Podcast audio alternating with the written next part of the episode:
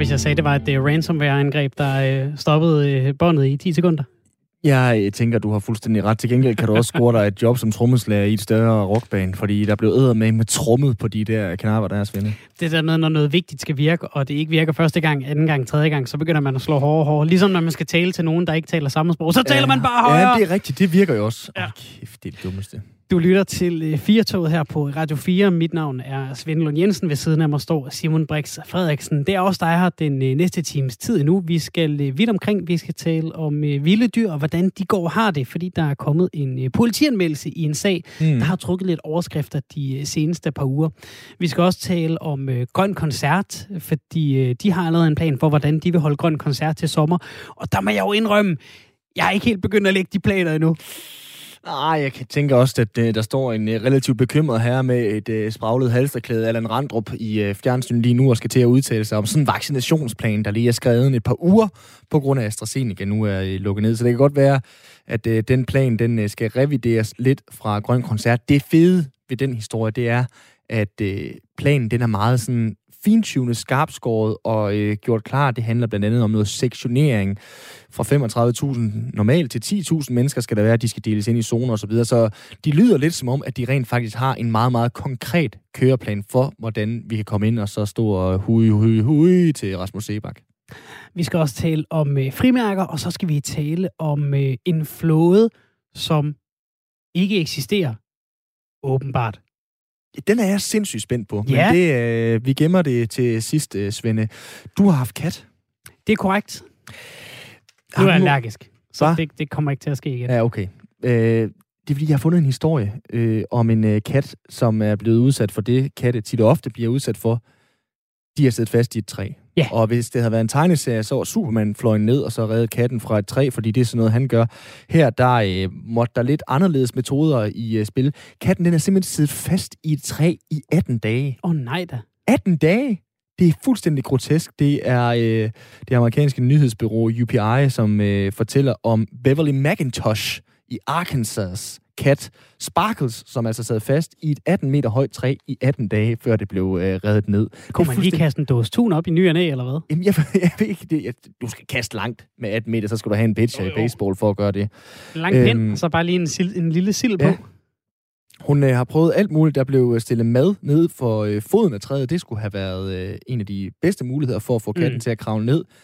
Så sulten var den alligevel ikke, at den øh, gjorde det. Til sidst så fandt øh, Beverly McIntosh altså en organisation, som vil hjælpe hendes en trætrimmer, som øh, organisationen kontaktede, klatrede så op i træet og hentede Sparkles ned under armen. Jamen, det er jo smukt, Svende, men 18 dage. Og nu siger du smukt. Øh, vi har talt om det her i programmet før, at du har engang fortalt om en hund, der var løbet 150 km væk og havde været væk i, i en rumtid, mm. før den kom tilbage. Hvis Sparkles har kravlet 18 meter op og ikke gider komme ned til Beverly McIntosh, ja. så er der måske en grund til det, vil jeg bare sige. Det tænker jeg også. Lige, og man kan sige, at straffen den, øh, den er så godt i gang, fordi at øh, på grund af afkræftning, så er Sparkles lige nu ved at komme sig, og kommer derfor til at holde sig indendørs indtil videre. Så det ved jeg ikke. Hvis den ikke er så glad for at være derhjemme, så er det den ultimative straf, kan man sige. Der skulle den der trækladre, i stedet for at sige, kom ned til mor, så skulle han have sagt, hvor vil du hen? Hjælp, hvor vil du hen? Præcis. Ja, ja, en busbillet. Den kat var midt af dage. Er det ikke det, de siger i Adams Æbler? Det var den tredje filmreference, jeg kom med i det her udgave 4 tog. Nu parkerer jeg den lige for nu. Det var i hvert fald den eneste, det, det eneste den blev midt af efter at have siddet det 18 dage i træ. Det tror jeg altså ikke, jeg havde øh, holdt til. Rigtig hjertelig velkommen indenfor. Du skal ikke sulte længe, før vi øh, giver dig noget at øh, lytte til. Velkommen til øh, den sidste time af dagens 4 tog. Naturstyrelsen kan ikke passe på dyr. Det mener i hvert fald Østjyllands politi, der i den her noget specielle og øh, ret profilerede sag om øh, Nationalpark Mols Bjerge i går sigtede Naturstyrelsen for dyremishandling, efter at en dyrlæge rapport tidligere i år fortalte om både udsultet og døde dyr på øh, statens arealer. Sta- sagen den handler altså om vandryg på statens egne arealer, ikke ret langt fra, hvor vi står, Svende, og øh, Miljøministeren har sågar også været inde i sagen, og kritikerne, de mener simpelthen ikke, at vi i Danmark er gearet til at sætte vilde dyr ud. Men øh, hvad sådan lige op og ned i øh, sagen, hvor der er blevet anmeldt flere, men altså indtil nu kun sigtet Naturstyrelsen. Vi prøver at spole sådan lidt tilbage, og det gør vi med naboen, nemlig Molslab, der bestyres af Naturhistorisk Museum Aarhus. Og her har vi nu vicedirektør og biolog Henrik selv med. Velkommen til, Henrik. Tak skal du have. Henrik, kan du ikke lige først og fremmest sådan, øh, rydde lidt op og tegne og fortælle for os, fordi det er Nationalparken jo, som vi fik sagt, og ikke jer, der er øh, sigtet. For dem, som ikke lige har vandret stierne tynde i Mols Bjerge, hvordan og hvorledes er det sådan lige, at opdelingen er geografisk der? Ja, men jeg tror nok ikke, det er Nationalparken, der er sigtet. Jeg tror, det er Skov Naturstyrelsen, der er sigtet. Naturstyrelsen. Ja. Beklager, det tror jeg også, vi fik sagt til at øh, starte med. Undskyld øh, forvirring. Naturstyrelsen er sigtet. Tak, Henrik. Ja. Ja, selv tak. Og så skal jeg lige have spørgsmål igen. Jamen, det er den her opdeling der, fordi I øh, ja. holder jo også til, kan man sige, på den udendørs matrikel, hvor Naturstyrelsen også er. Ja, eller lige ved siden af i hvert fald. Mm, nemlig. Vi er jo en, øh, vi er jo en selvejende institution, og det hører vores arealer, Mols Laboratoriet, hører under Naturhistorisk Museum i Aarhus. Øh, det er jo nogle arealer, vi fik doneret af Karen Bliksens søster Ellen Dahl for øh, tilbage i 50'erne. Øh, og det har siden været forskningsareal øh, for Naturhistorisk Museum og øh, nationale og internationale forskere øh, igennem mange år. Og så er der så også i den her sag jo været, været fokus på, på jer og jeres rewilding-program, som det hedder, fordi Mols Laboratoriet, de har, øh, så vidt vi har kunne finde ud af, jo været politianmeldt i forbindelse med behandlingen af jeres heste. Politiet har så ikke valgt at sigte jer, de har i stedet sigtet nu Naturstyrelsen. Hvordan har I sådan øh, ageret i hele den her øh, sag, Henrik? Ja, men det har været svært jo, fordi øh, udelukkende fordi folk øh, forveksler os med øh, Skov Naturstyrelsen. Det er svært at kende forskel. Vores øh, koncept er et lidt andet over på Mols Laboratoriet, i det vi har jo også fritgående dyr. Tidligere havde vi en masse hegninger, fordi vi lavede eksperimenter med forskellige græsningstryk og sådan nogle ting. Øh, men det har vi øh, for tilbage i 2016 fik vi en bevilling fra Naturfonden til at starte det her rewilding-projekt. Og det vil sige, at vi fjernede alle de øh, små hegninger. Vi havde nok øh, mere end 10 øh, forskellige hegninger og lavede et stort hegn rundt omkring det hele, så dyrene kan bevæge sig rundt på, øh, på arealerne, altså skabte rammerne for en, en vildere natur ude på Mols-laboratoriet. Øh, og så et af de store paradigmeskift var, at øh, vi har jo også igennem årene altid fodret vores kreaturer med tilskudsfoder, øh, så de ikke kun øh, skulle spise øh, det øh, vegetation, der var ude i naturen, men også fik noget øh, wrap og sådan noget øh, ensilage.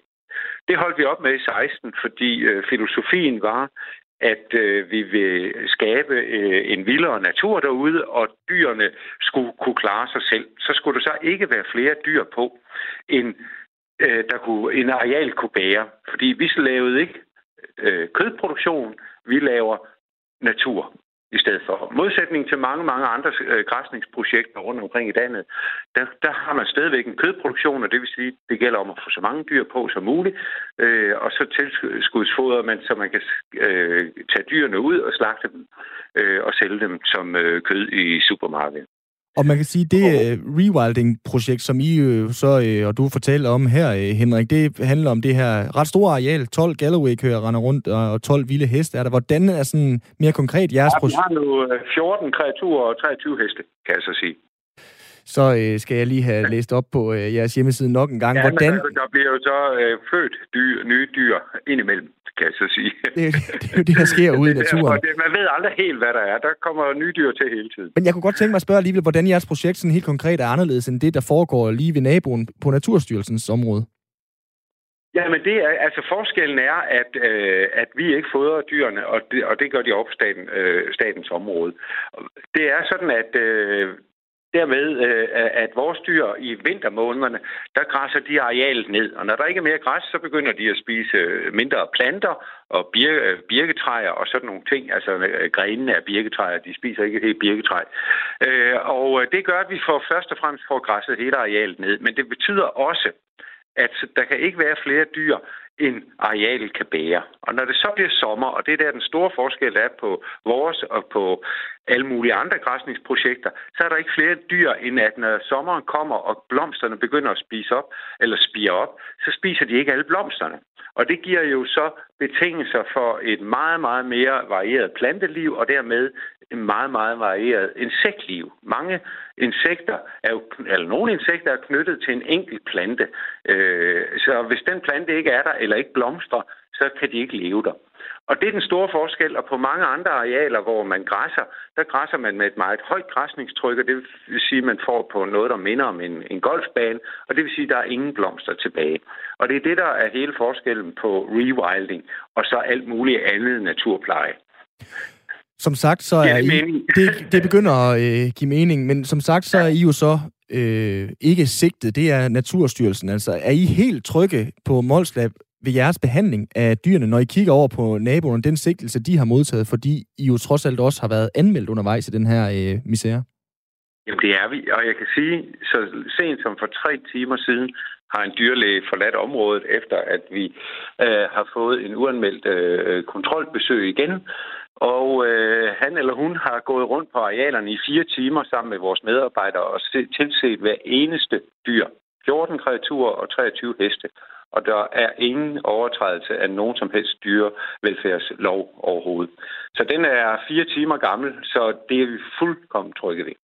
Hvad er det, der gør, at øh, her fra Danmark øh, får øh, kaffen galt i halsen, og, og måske misforstår, hvad det er, der sker på arealerne derude i forhold til de her dyr, og hvordan vi måske ellers tænker over, hvordan vi burde behandle dyr i, i, i Danmark?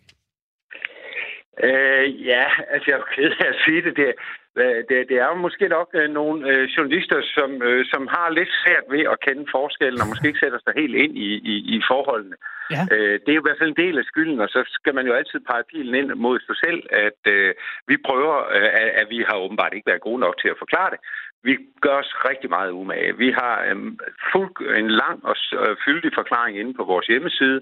Vi har lagt alle vores øh, kontrol øh, kontrolrapporter fra veterinære tilsyn ud på vores hjemmeside, så der er en fuldkommen transparens i alt, hvad vi laver. Vi kan registrere kreaturerne, øh, og alle hvad hedder det, registreringer er tilgængelige og sådan noget der. Så, så øh, det er måske, altså, ja, vi må gøre os mere umage, og det er jo så det, jeg prøver på her i hvert fald på at forklare, hvad det er, der foregår. Øh, men det er selvfølgelig svært, når man snakker om Molsbjerge og kreaturer og sådan noget, at, øh, at, at kende forskel. Det kan man jo ikke fortænke. Er der noget om, at, at vi danskere har det svært med dyr, der får lov at være dyr? Øh, det skal jeg jo ikke øh, sådan kunne, kunne, kunne sige, men øh, øh, jeg, jeg, jeg tror, det handler i virkeligheden om nogle misforståelser, fordi øh, vores dyr har det jo altså fantastisk dejligt ud øh, på de arealer der, og der er på ingen måde tale om, at vi sulter dyrene.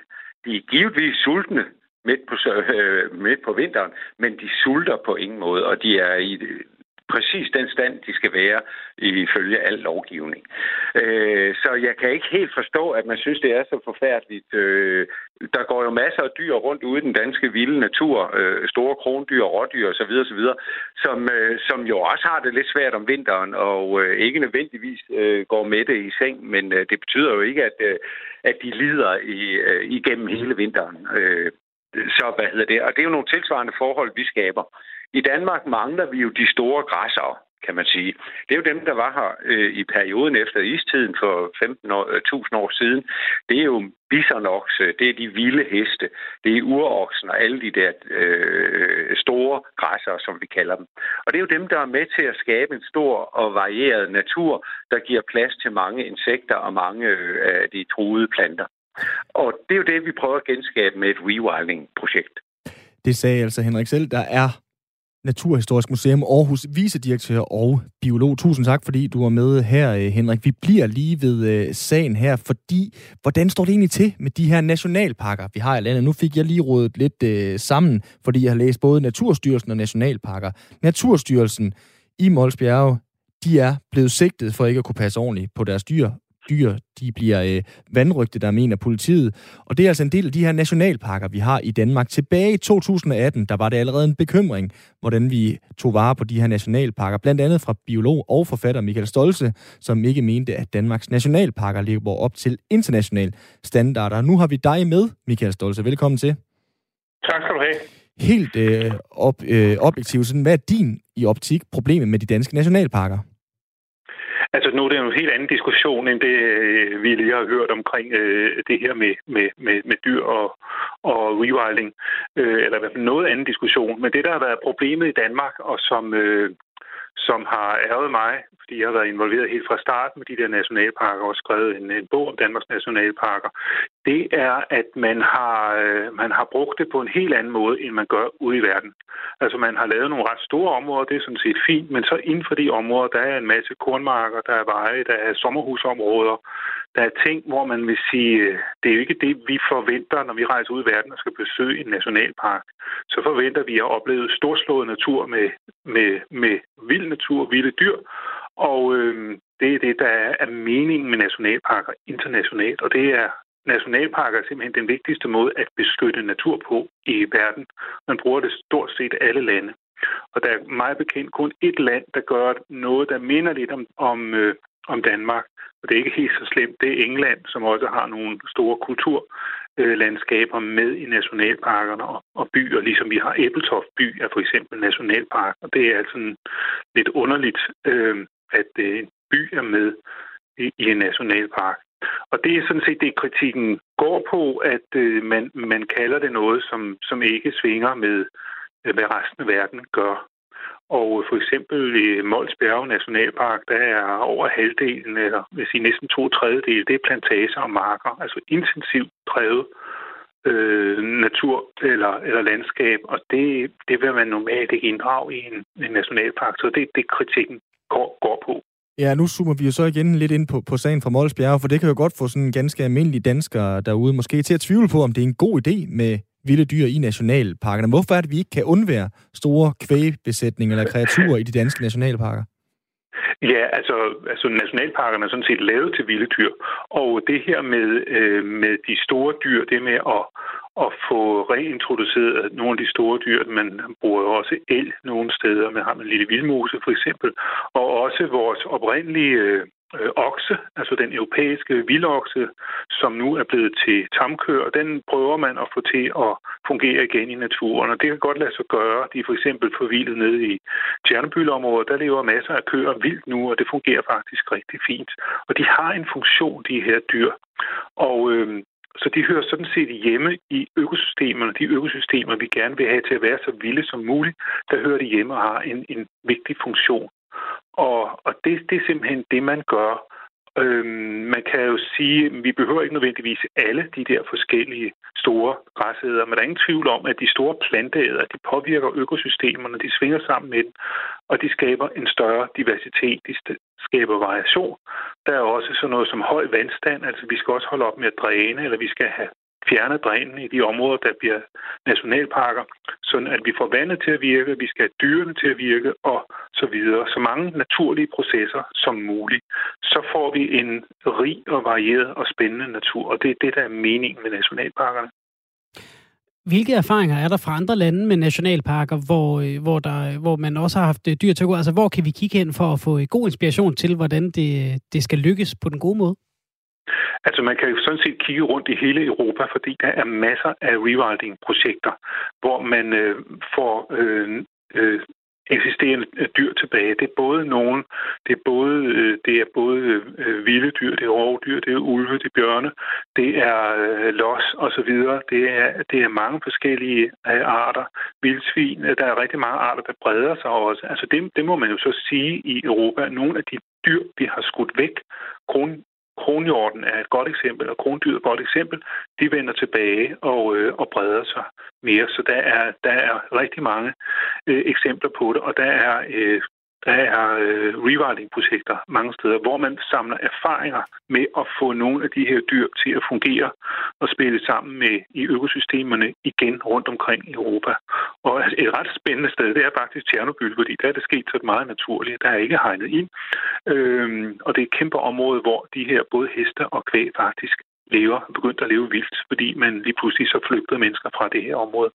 Så det er også meget, meget spændende, men der er, om, der er områder i Tyskland, der er områder i England, der er sådan set, det, og, og så også herhjemme. Og det er sådan, man søger, vi har jo faktisk plejet natur. Vi har jo efterlignet de vilde dyr ved at lave naturpleje, og det vil sige, det er indhegnet. Vi har masser af indhegninger i Danmark. Det er ikke noget nyt med de her indhegninger. Vi har, vi har virkelig mange, og der sætter man så dyr ud, og det er faktisk ikke gået særlig godt mange steder, fordi så må man sætte ud om sommeren, så er æder et alle blomsterne, og så er der ikke nogen vinter. Så det, man gør nu, det er, at vi skal have græsning, vi skal påvirkning hele året, og vi skal have øh, færre dyr om sommeren, og så flere om vinteren. Og det er det, man arbejder sig frem imod, og det er der mange eksempler på, det går rigtig godt. Blandt andet i Mols Bjerge øh, på Mols Laboratoriets arealer. Det er et utroligt spændende projekt og et, et meget, meget givende projekt. Vi lærer så meget af det projekt. Ja, hvad er vigtigst øh, øh i dine øjne her kort til sidst, øh, Michael Stolze? At, at vi lærer noget, at vi får skabt nogle gode miljøer for dyrene, eller at øh, alle os byboere, vi kan gå ud og øh, få lov at se en europæisk vildokse og få en på opleveren? Øh, nu er den europæiske vildokse sådan set uddød, men så der får vi et substitut. Vi får altså noget, der, der fungerer lige sådan. Øh, og øh, hvordan det udvikler sig, det er svært at sige, men det kan godt være, at vi efterhånden får noget, der er meget tæt på den, der var engang. Vi får aldrig helt den samme, og det samme med hesten. Vi får måske noget, der er lidt derhen af. Men, men vi gør jo det her, fordi den vilde natur fascinerer os, og fordi den har en, en vigtig funktion, altså den øh, er, er vigtig i forhold til klima og alt muligt. Men først og fremmest er det for menneskers skyld, man gør det her, for at vi kan være os selv bekendt, at vores medskabninger ikke forsvinder mellem fingrene på os. Det er det, der sker over hele jorden, og der er Danmark en del af det.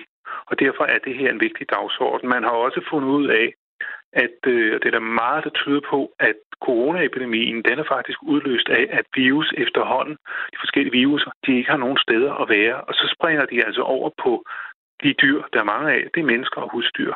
Og så bliver de farlige. Og det er efterhånden meget bekræftet af forskere. Så det er også for vores egen skyld i forhold til vores sundhed. Men det er en lidt anden diskussion. Men altså først og fremmest, så er nationalparker også noget, der drager. Vi elsker nationalparker, vi elsker det vilde, vi elsker naturen, når den er, er for fuld udblæsning. Og det kan vi også få i Danmark. Vi har det allerede, og vi er ved at gøre det bedre med de her nye nationalparker, som indtil videre hedder naturnationalparker, men altså bliver også fremtidens nationalparker. Det sagde altså Michael Stolze, biolog og forfatter. Tak fordi du var med her, Michael. Selv tak.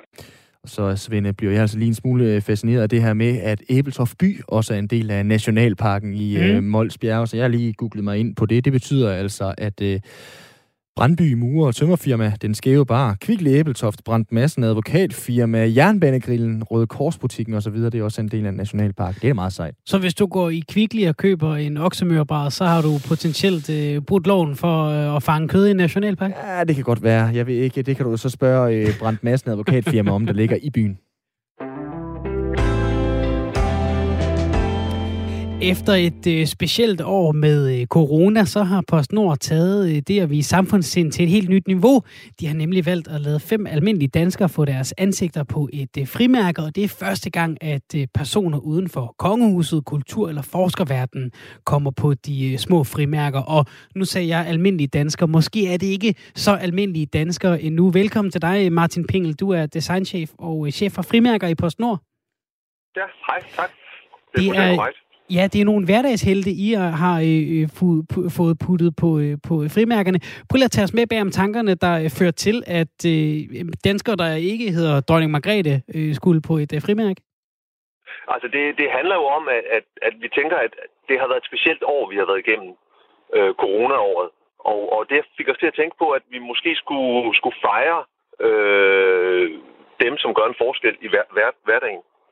Og øh, dem er der mange af i Danmark øh, dem, som er frivillige, dem, som stiller op, når vi har brug for det. Øh, vi tænkte, det var nok ved at være på tide. Frimærket har været der i 170 år, og det har jo, som du selv sagde, altid været dronningen, kongen, kronprinsen, kronprinsessen, eller man skulle helt op i H.C. Andersen-niveau, eller Karen Bliksen-niveau, og være død for at komme på et frimærke. Så tænkte vi egentlig, det er nok nu, vi skal vende det på hovedet og, og finde nogle, som du selv sagde, nogle helt almindelige danskere, som alligevel er helt ualmindelige. Betyder det, at det her også øh, er noget, der du tror kan booste frimærkesalget, fordi der bliver jo, må vi jo være ærlige at sige, ikke sendt så mange breve, som der har været blevet sendt? Altså, jeg tænker, jeg tænker det vigtigste for os, det er at bidrage til fortællingen om, om, om øh, Danmark. Øh, vi, vi laver frimærker, fordi de skal bruges til breve, mm. og fordi de skal sættes på breve. De her frimærker kommer i 4, 4 millioner eksemplarer, det vil sige, at hver helt kommer og bliver reproduceret 800.000 gange. Det er immer væk en slat, øh, og nogle breve. Øh, men det er klart, at Danmark er jo et af de mest øh, digitaliserede land, land, land, lande i verden, så, så breve fylder jo anderledes i dag, og det gør det jo også for os i PostNord. Vi er jo primært en pakkeforretning. Mm. Men brevet er der, frimærket er der, og det er også et, øh, et af de øh, stærke nationale symboler. Noget, der repræsenterer vores land og vores øh, kultur og vores samtid, og har altid været det. Hvordan har I defineret en hverdagshelt? Altså, hvordan er de blevet udvalgt til afstemning, de her hverdagshelte, der kunne komme på et frimærk? Altså, vi, vi har gjort det, at vi har rækket ud til... Øh, vi har gjort, gjort det sammen med Falk, skal lige sige. På Snor og Falk i samarbejde, fordi Falk er jo også nogen, der er fyldt med helte øh, og meget helteorienteret. Så vi tænkte, de var nok gode at, at, at, at lave det her sammen med. Vi har rækket, rækket ud til, til vores, øh, dem, der følger os i vores sociale medier på Facebook og, og sådan nogle steder, øh, og i me, me, medierne også fortalt om det, hvor, hvor man så kunne øh, nominere øh, helte i hver region i Danmark af de fem regioner. Øhm, efterfølgende har vi så, vi har fået, ja, hvad har vi fået, små tusind nomineringer, en, en immer væk en, en, en, en, en, en slat. Øh, vi har så sorteret ned i det og fundet de aller, aller bedste af dem, og dem må vi sætte til afstemning blandt danskerne. Så alle danskere har hen over påske kunne stemme øh, på, øh, på deres favorithelt. Og det kom der øh, 10 rigtig, rigtig gode kan, kan, kandidater ud af, som vi så bad en øh, jury øh, om at udvælge de fem bedste af. Var det en svær øh, proces at komme fra knap 1000 og ned til 10 og så 5? Ah, det var ikke, det var ikke super nemt, fordi der, der var rigtig, rigtig mange gode øh, for, for, forslag, og jeg er sikker på, at hvis man spørger vores jury også, vil de også sige, at det var hårdt arbejde at, at komme, komme igennem. Bare de 10, de uh, skulle kigge på. Men, uh, men Anne Glade og Mads Steffensen og Nadia Nadim uh, og de to direktører for henholdsvis Falk og PostNord gjorde et godt stykke arbejde og, og har, har i min optik, som en, en der skal lave fri, frimærkerne, valgt uh, fem rigtig, rigtig gode helte, og vi får nogle, uh, er jeg ret sikker på, nogle rigtig, rigtig fine fri, frimærker ud af, af det. Tør du øh, nævne, Martin, hvem det er, der ligesom blev skåret fra, da I gik øh, ned på de fem? Altså, Jamen dem, der blev... Jeg, jeg, det, det vil, jeg, jeg, vil sige, jeg, jeg vil sige stort respekt, eller stor respekt for dem, der også blev skåret fra, for de var også gode. Øh, der var også nogle helt fantastiske. Der var tvillingerne fra øh, Yes og, og, og fra, fra, hvad hedder det, Langeland, som var, var øh, akut øh, hjælpere, som gjorde en stor indsats som et eksempel. Øh, og, og var klart frimærke på, på potentiale, men altså en hårfin balance øh, eller øh, konkurrence, eller hvad vi nu skal sige, gjorde, at, at det var altså for eksempel ikke dem, der kom øh, på frimærket til sidst.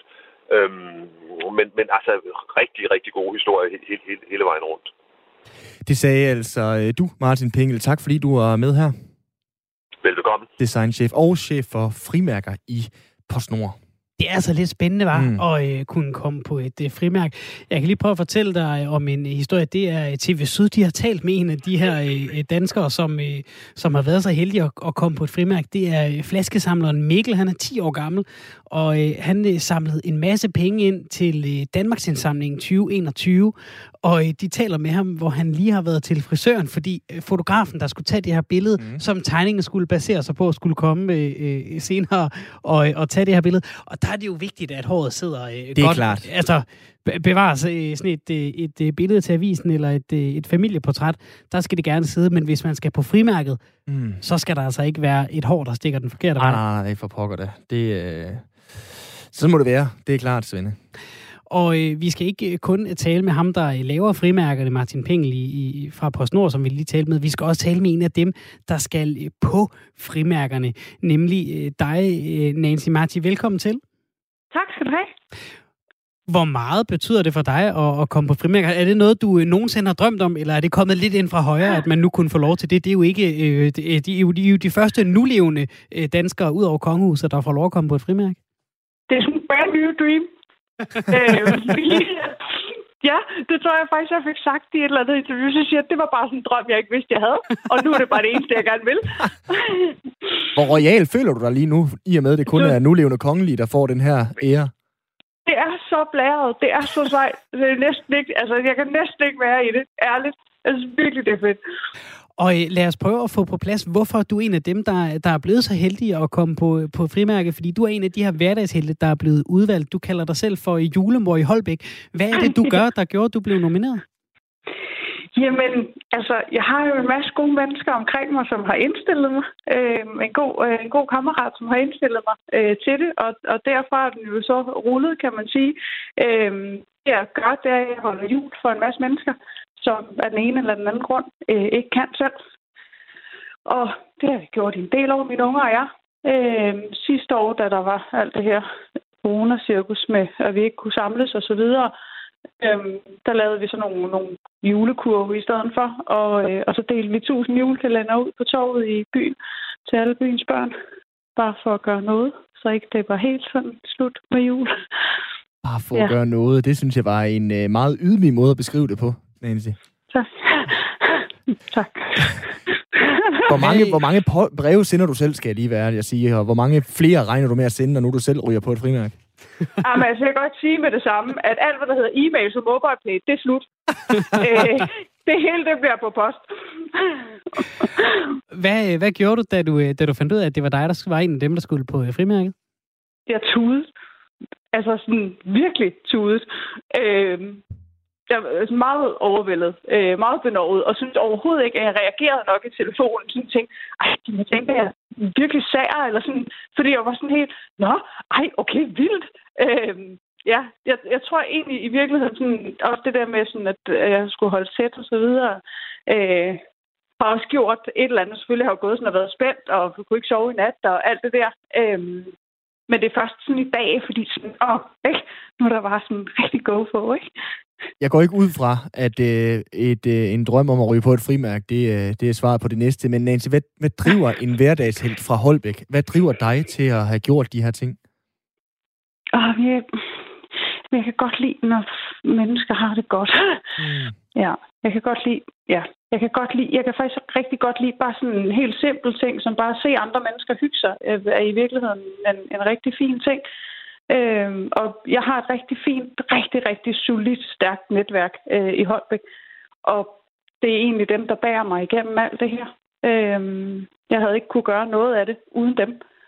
Og, og netop fordi jeg har det stærke netværk, var, var der egentlig måske nok slet ikke nogen tvivl om, at jeg selvfølgelig skulle bruge det ud, altså bruge, udnytte, hvad man skal sige, det netværk i den retning, i at hjælpe andre. Og Nissi, når man er frivillig, så øh, er nogle gange belønningen, det er ofte belønningen, det er, det er tak, altså det er netop det der med, at man kan blive glad for at gøre andre folk glade. Hvor meget betyder ja. det for dig, at der nu er nogen, der, der giver dig en, en erkendelighed og, og, og giver dig et eller andet bevis på, at, at det, det altså betyder noget, det du gør? Men det er slet ikke til at forklare med rigtige ord. Det er, det, det, det er en vild følelse, virkelig. Altså jeg tror, sådan egentlig først er sådan det rigtige, på en eller anden mærkelig måde først gå op på mig, hvor mange der måske i virkeligheden sætter pris på det stykke arbejde, der bliver gjort. Og det er ikke, fordi de ikke har været gode til at sige det, mm. eller sådan, men, men her er bare, det er bare så, wow, ikke? Det er frimærke. Altså ægte, i virkeligheden. Historieagtigt. Det er øh, meget, meget sejt, og tusind tak, øh, Nancy Marti, for at være med her, og for alt det, du gør, som altså gjorde, at du kom på et øh, frimærke, og så kan man altså regne med at se dig i en butik, der forhandler frimærker i Holbæk fra 16. Ja. september i år, fordi det er der, de kommer i handlen. Tak for det, og tillykke tak, med det. Tusind tak. Tak skal du have. Det var altså lidt. Hej. Svende, jeg får lyst til at sende et øh, brev, bare fordi, at jeg så kan smide Nancy på... Øh på brevet. Det skal du ja. gøre. Der er endda fire hverdagshelte mere, du kan få på, så der, der er noget til julekortene, og øh, få sendt dem afsted med. En øh, flåde på flere hundrede skibe, der ikke findes. Det lyder som øh, plottet til en øh, Pirates of the Caribbean-film eller en øh, spion-thriller. Men i virkeligheden så er det noget, der øh, foregår ud for øh, Kinas kyster, og måske også kan øh, påvirke Danmark. Anders Puk Nielsen, øh, militæranalytiker på Forsvarsakademiet. Velkommen til programmet. Ja, tak. Hvem er Kinas små blå mænd?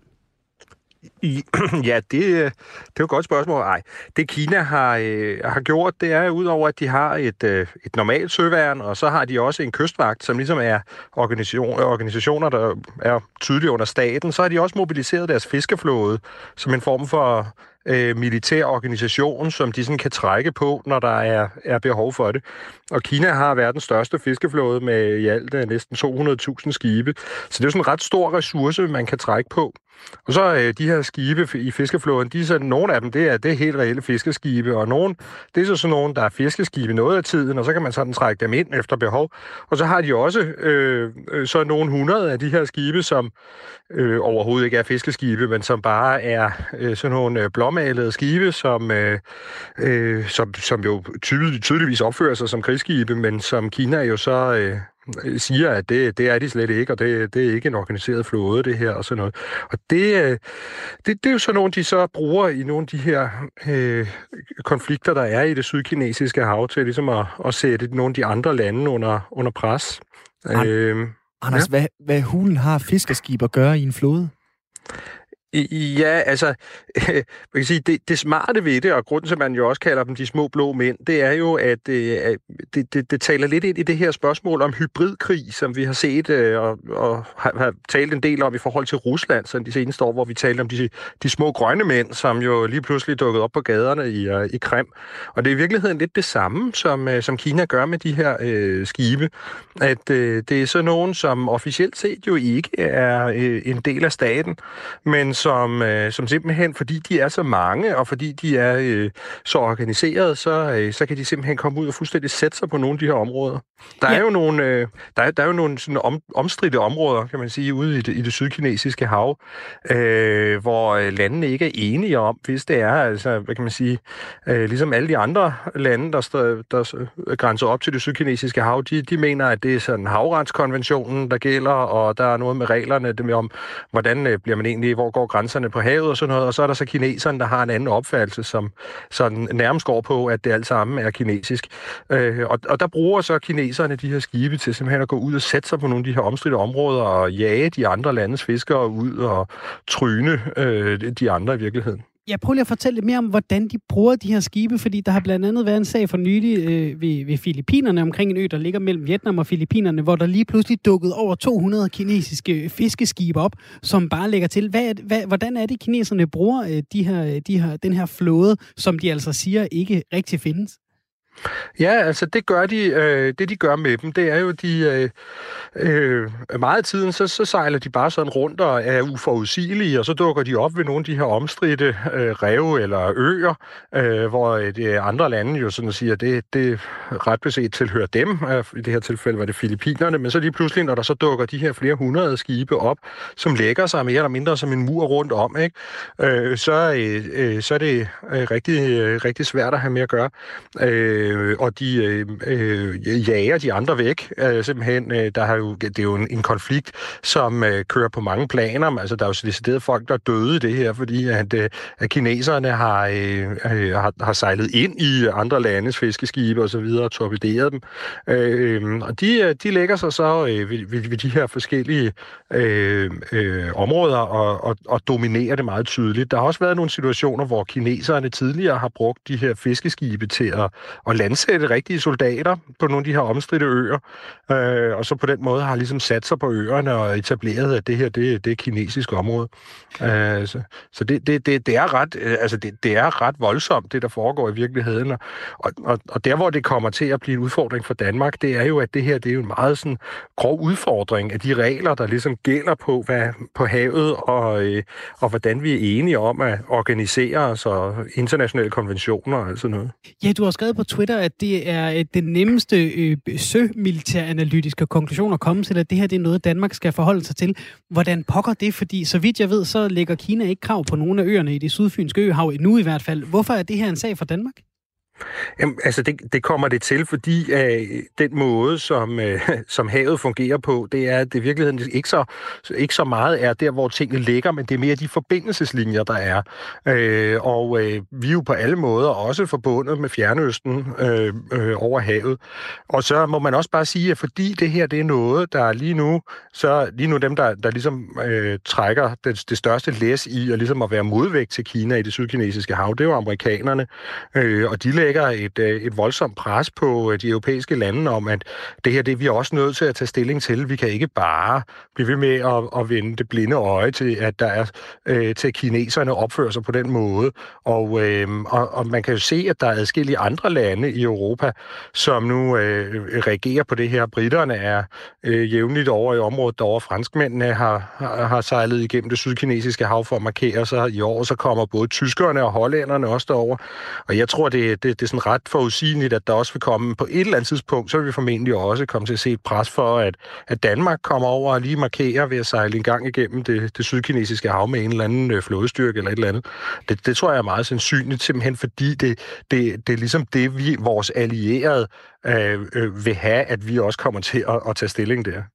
Og som militæranalytiker, det som, som kineserne gør, altså det her med ikke rigtig at anerkende, at det er en flåde, de kalder det den såkaldte flåde, når de skal forholde sig til det, øhm, og, og insistere på, at det altså bare er fiskere.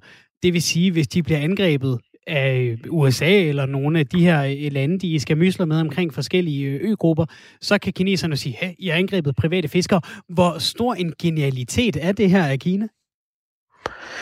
Øh, ja, altså man kan sige, det er jo, det er jo noget, de, øh, øh det der med at bruge styrker, som ikke er i uniform og sådan noget, det er jo noget, man har, har, kunne har gjort i mange år, så hvor, hvor genialt det er, det ved jeg simpelthen ikke, men det, det er jo på den måde øh, svært at forholde sig til, for det ligesom falder uden for de der rammer af, hvad vi normalt betragter som øh, den måde, man, man gør ting på havet. Altså når vi kommer over, for eksempel amerikanerne, der sejler igennem en enkelt destroyer eller sådan noget i det sydkinesiske hav for at markere noget øh, navigationsfrihed og, og, og noget ret til det og sådan noget, jamen altså, det, det fylder jo ingenting i forhold til sådan øh, flere hundrede af de her, øh, som jo så kommer ud over, at kineserne jo også opererer med almindelige krigsskibe og deres kystvagter og sådan noget i området også.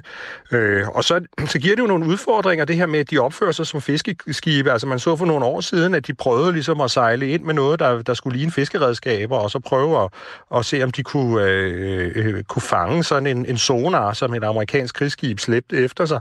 Øh, man bruger dem også til ligesom at sejle ind og lægge sig i vejen, og der er jo noget med nogle søvejsregler og sådan noget, der siger, at øh, øh, krigsskibe, eller i det hele taget skibe, skal generelt vige for fiskeskibe, og så kan man jo bruge dem her til at ligge på alle mulige måder og være drøngenerende ved, der fiskeskibe over det hele, som man som amerikansk destroyer skal, skal, skal vige for hele tiden, fordi det siger søvejsreglerne.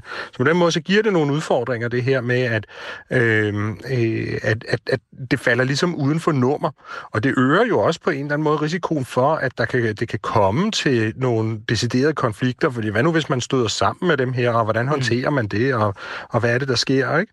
Så kom vi også til at tale søfartsregler og vigepligt i de øh, sydkinesiske øhav. Tusind tak til dig, Anders Bug Nielsen, militæranalytiker på Forsvarsakademiet, for at være med her. Velkommen. Og gøre os lidt klogere på øh, Kinas små blå mænd skynder os at sejle hjem til en dansk sommer og øh, grøn koncert, fordi det er måske et drømmescenarie for mange, og det nærmer sig også en åbning for, at drømmen den rent faktisk kan gå i opfyldelse. Vores gode kollegaer på Radio 4 Morgen, de talte i morges med Tejs Petersen om planen, fordi han er fra Muskelsindsfonden, der arrangerer grøn. Ja, jeg kalder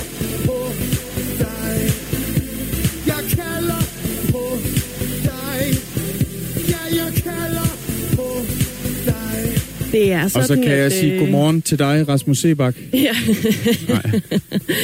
det er øh, måske sådan, at du alligevel kan komme øh, til koncert med netop Rasmus Sebak, som vi hørte øh, kalde på dig her.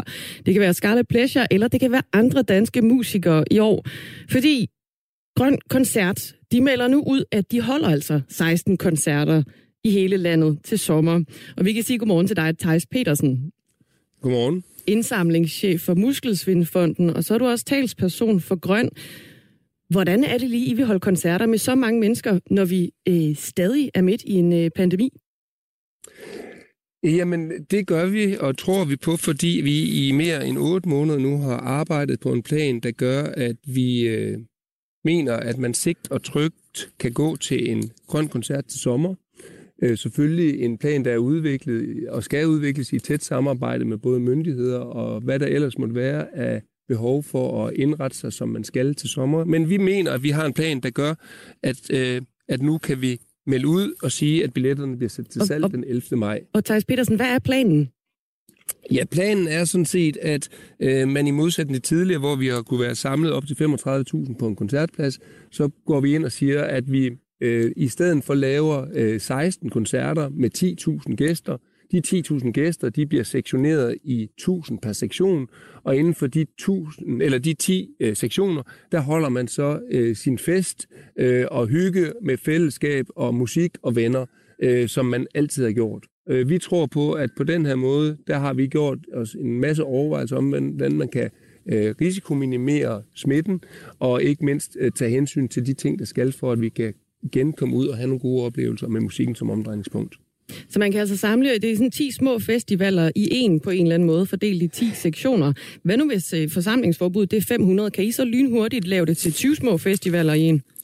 Altså man kan jo sige, at det kan, al, alting kan jo skaleres nu om dage, øh, men det er klart, at der er en nedre grænse for, hvor vi kan få det til at hænge sammen økonomisk. Øh, vi har sat grænsen ved minimum 10.000 og håber, at det kan blive mere. Men det er klart, at øh, hvis det bliver for lavt, så hænger den økonomiske model ikke sammen, og så står vi i en ny situation. Men lige nu så tror vi på, med det, der er sket, de erfaringer, vi har lært, al den viden, vi har opsamlet gennem de sidste år, både på, hvordan øh, smitten foregår udenfor, øh, coronapas, en vaccinationsplan, der godt nok skubber lidt frem og tilbage. Øh, en masse øh, viden om, hvordan man skal få folk til at komme og opføre sig på en, på en plads. Det tror vi på, det gør, at vi er væsentligt længere end sidste år, hvor der var en begrænsning på 500. Øh, så, øh, så vi mener, at det her det er en trygt og troværdig plan. Men hvordan kan det være en tryg og troværdig plan, som I kan melde ud nu, når vi ikke ved mere, der kan ske så meget i sådan en coronatid? Jamen, hvis der er en ting, vi har øh, fundet ud af i løbet af de sidste år, det er, at man kan selvfølgelig ikke vide noget med sikkerhed. Og det kan vi jo selvfølgelig heller ikke. Men vi kan vide med sikkerhed, at vi har lavet et stort stykke arbejde, lavet en god og sikker plan, og som vi sammen med myndighederne vil forfine, når vi kommer dertil. Men tiden går, og en ting, corona har lært os, det er jo, at der er stadigvæk kun 24 timer i døgnet, og vi kan ikke vente længere på at få en endelig definitiv afklaring på, om hvad der kan lade sig gøre og ikke kan lade sig gøre til sommer. Vi bliver nødt til nu at gå ud og sætte gang i at finde de frivillige, vi skal bruge. Vi skal have artisterne på plads, vi skal have alle vores samarbejdspartnere og leverandører på plads, og vi skal samtidig øh, planlægge forsigtigt og øh, med omtanke. Så øh, vi går ud nu og siger, at det kommer til at ske, hvis der ikke kommer nogle væsentlige øh, krav eller ændringer for myndighederne, der gør, at det ikke kan lade sig gøre. Så derfor så er vi gået ud nu. Vi mener, det er øh, ret tid omhu og vi mener, at det er nødvendigt for, at vi kan stå klar til sommer med en kulturoplevelse til danskerne. Lige i øjeblikket der er der en ekspertgruppe under Kulturministeriet og Erhvervsministeriet, der er ved at finde ud af, hvordan vi sundhedsmæssigt og forsvarligt kan afholde større arrangementer, som for eksempel øh, et grønt koncert fremover. Og ekspertgruppens ja. anbefalinger, de er altså ikke blevet offentliggjort endnu. Thijs Petersen, har I overhovedet haft myndighederne ind over den her model, I præsenterer i dag? Jamen, jeg tror, man skal se det på flere niveauer. Vi har altid tæt dialog med myndighederne. Det har vi jo hvert år, når vi laver vores koncerter og vores aktiviteter i øvrigt. Så myndighederne, dem er vi altid tæt dialog med. Det, der er det nye i situationen lige nu, det er jo, at der er en sundhedsfaglig myndighed og nogle politikere, som skal tage nogle beslutninger, som får konsekvenser for, hvordan genåbningsplanen kan ske. Og det er klart, at det arbejde, de laver, det er vi jo med til at påvirke, vi er med til at komme med indspark, vi er med til at komme til input. De kommer med en faglig udmelding øh, her senere på måneden forhåbentlig. Vi håber ikke, det trækker meget længere. Vi har ventet længe nok på det. Heldigvis er den hurtigt arbejdende, og heldigvis så øh, er indikationerne selvfølgelig, at det kommer nogle faseopdelte åbningsplaner. Og det mener vi, at, øh, at det skal vi selvfølgelig spille sammen når det kommer. Men Nå... vi har ikke kunne vente længere på, at det blev meldt ud, hvad det vil være, fordi vi skal nå i mål med en planlægning, Øh, og derfor så går vi ud nu. Du siger, at I har været i tæt dialog med, med myndighederne. Hvad, hvad har de sagt til jer? Godkender de det her blankt, eller hvad? Øh, nej, jeg, jeg ved ikke. Øh, det er sådan, at myndighederne kan jo ikke godkende noget blankt, når de ikke ved, hvad de kan sige ja eller nej til på nuværende tidspunkt. Myndighederne, de arbejder jo under de forudsætninger, der bliver stillet fra genåbningsplanen og fra sundhedsfaglige myndigheder i øvrigt i øjeblikket. Så I har ikke så, fået grønt lys? Jamen, der er ingen, der kan få grønt lys. Vi har grønt lys, der er jo ikke sagt nej til nogen endnu. Det, der er hele pointen, det er, at man udarbejder nogle tanker og planer, og når de så kommer, så er der nogen, der på et tidspunkt nu skal sige, kan det lade sig gøre? Så øh, myndighederne, dem er man i tæt dialog med, og så kommer der en godkendelse, når man ved, hvad rammerne man får godkendelse under. Det er sådan, det må være. For det er jo, det er jo, det er jo helt rimeligt. Thijs Petersen, du virker ret sikker i din sag, at det her det kommer til at ske. Hvordan kan du være så sikker? Altså, jeg vil sige, at jeg er øh, også klog af skade øh, gennem mange år erfaring i eventbranchen, så er man ikke altid 100% sikker. Men jeg er sikker på, at vi har lavet en plan, som med den faglighed, vi i samarbejde med vores sikkerhedsorganisation, i samarbejde med de dygtige mennesker, vi i øvrigt kender, og med de øh, dygtige kollegaer, jeg har, så har vi lavet en plan, som rigtig meget tager hensyn til den sikkerhed og den tryghed, der skal være for, at man kan lave en grøn koncert. Det ved jeg, og det er jeg sikker på, at den har vi på plads. Så det er den sikkerhed, jeg ligger i, når jeg siger, at vi med, med rigtig stor tro på det her projekt går ud og siger nu, der bliver grøn koncert til sommer. Du er ikke 100% sikker, men Hvor ligger procenterne henne? Jamen for, jeg vil ikke engang skyde på nogle procenter. Jeg vil have en forventning om, at det tager man seriøst, og når der så kommer en udmelding fra genåbningsteamen på baggrund af det, eksperterne, øh, øh, gruppen har anbefalet, så, så følger vi selvfølgelig den øh, anbefaling, og det er det, vi vil følge. Så jeg skal ikke være hverken skråsikker eller sætte procenter på. Jeg skal, jeg skal gøre mit arbejde og komme med en plan, som er realistisk og troværdig, og det har vi gjort. Hvis den her ekspertgruppe, der sidder og arbejder på anbefalinger øh, lige nu, kommer frem til, at man ikke må samles til øh, større arrangementer til sommer, hvad gør I så? Jamen, så er den jo ikke længere, end at så, øh, så må vi jo tage og følge de myndighedskrav, der måtte komme. Er det så ikke farligt at melde ud nu, at I, I vil gøre det her? I risikerer jo at skuffe en hel masse gæster. Nej, jeg tror omvendt, at rigtig mange danskere de går og venter på, at der er nogen, der kommer med en udmelding af, hvad de tænker sig at gøre. Det har vi gjort nu, og så følger vi ellers, hvordan myndighederne og genåbningsplanen i øvrigt kommer til at foregå. Thijs Petersen, indsamlingschef for Muskelsvindfonden, altså talsperson for, øh, for Grøn, der til sommer vil afholde 16 koncerter med 10.000 mennesker per, øh, per event, delt op i nogle sektioner. Hvorfor er de ikke bare venter med at melde, melde det her ud, indtil I er helt sikre på, at jeres model den kan lykkes? Åh, det er et godt spørgsmål. Jeg synes, jeg har forsøgt at svare på det de sidste 3-4 øh, minutter. Du spørger ja, det er, fordi, igen. vi tror, ja, men det er fordi, vi tror på, at vi har lavet en troværdig plan. Det er fordi, at vi mener, at vi er dygtige, faglige mennesker, der i mange år har lavet koncerter, ligesom vores hele den øvrige del af vores branche. Og nu går vi ud og siger, at vi tror på, at det kommer. Og så venter vi selvfølgelig på, at de endelige myndighedsgodkendelser, de skal falde på plads. Vi har en lytter, der har skrevet en sms herind, der siger, at det er naivt øh, og tangerende til dumt, hvis man tror, der kommer festivaler til sommer. Er det ikke lidt naivt, det her? Øh, jeg tror, at man skal passe på med at øh, sige en masse om, hvad andre synes. Øh, den lytter, der har skrevet ind, har jo lov til at sige sin holdning. Jeg kan bare sige, at vi er en endagskoncert, og ikke en festival med syv dages overnatning, eller camping, eller noget andet. Vi har forholdt os til det, vi ved, og det vi kan forholde os til. Og, og det, så hvad de andre, de melder ud omkring festivaler, det skal jeg lade dem gøre. Jesper, han har også skrevet en sms ind til os. Han foreslår øh, skal... alkoholfri koncerter. For ja. at folk de kan opføre sig øh, ordentligt. Er det noget, I vil indføre? Øh, alkoholfri koncerter, det er jo også en mulighed, men jeg tror ikke, det er særlig realistisk, fordi for dem, der kender til vores branche, så vil de vide, at 50 procent for mange vedkommende er der, hvor pengene de kommer ind via salg og drikkevarer, og der er alkohol som det er i dag, i hvert fald en væsentlig forudsætning. Så jeg tror ikke, man kunne forestille sig en alkoholfri festival eller endagskoncert i Danmark. Thijs Petersen, jeg ønsker dig held og lykke med den her plan, I tror er, er god. Tak skal du have. Indsamlingschef for Muskelsvindfonden, altså talsperson for øh, Grøn, som øh, har planer om at lave festivaler til sommer. Eller ikke festivaler, det er de her endagsfestivaler, endagskoncerter, ikke? Og de vil så samle 10.000 personer på fordelt, fordelt, fordelt over 16 øh, koncerter, og de her mennesker, de skal så være inddelt i sektioner af 1000, hvor de så har toiletter til de 1000 personer, med boder til de 1000 personer og ølboder til de 1000 personer. Vi får at se. Vi får at se. For nok grøn tuber i folk, så glemmer folk, hvilken, øh, altså, hvilke tusind personer de hører til. Ikke? Tak fordi du fortalte om den plan, du synes, der var sjov. Eller der var god. det er også rimelig øh, kulørt. Vi har ikke mere tilbage for øh, programmet i dag, Svende. Vi er tilbage i morgen. Tusind tak, fordi at du lytter med, kære lytter.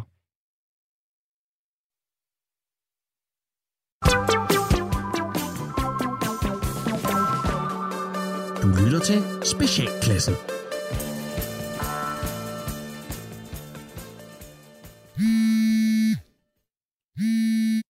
Ja, det er Jonas.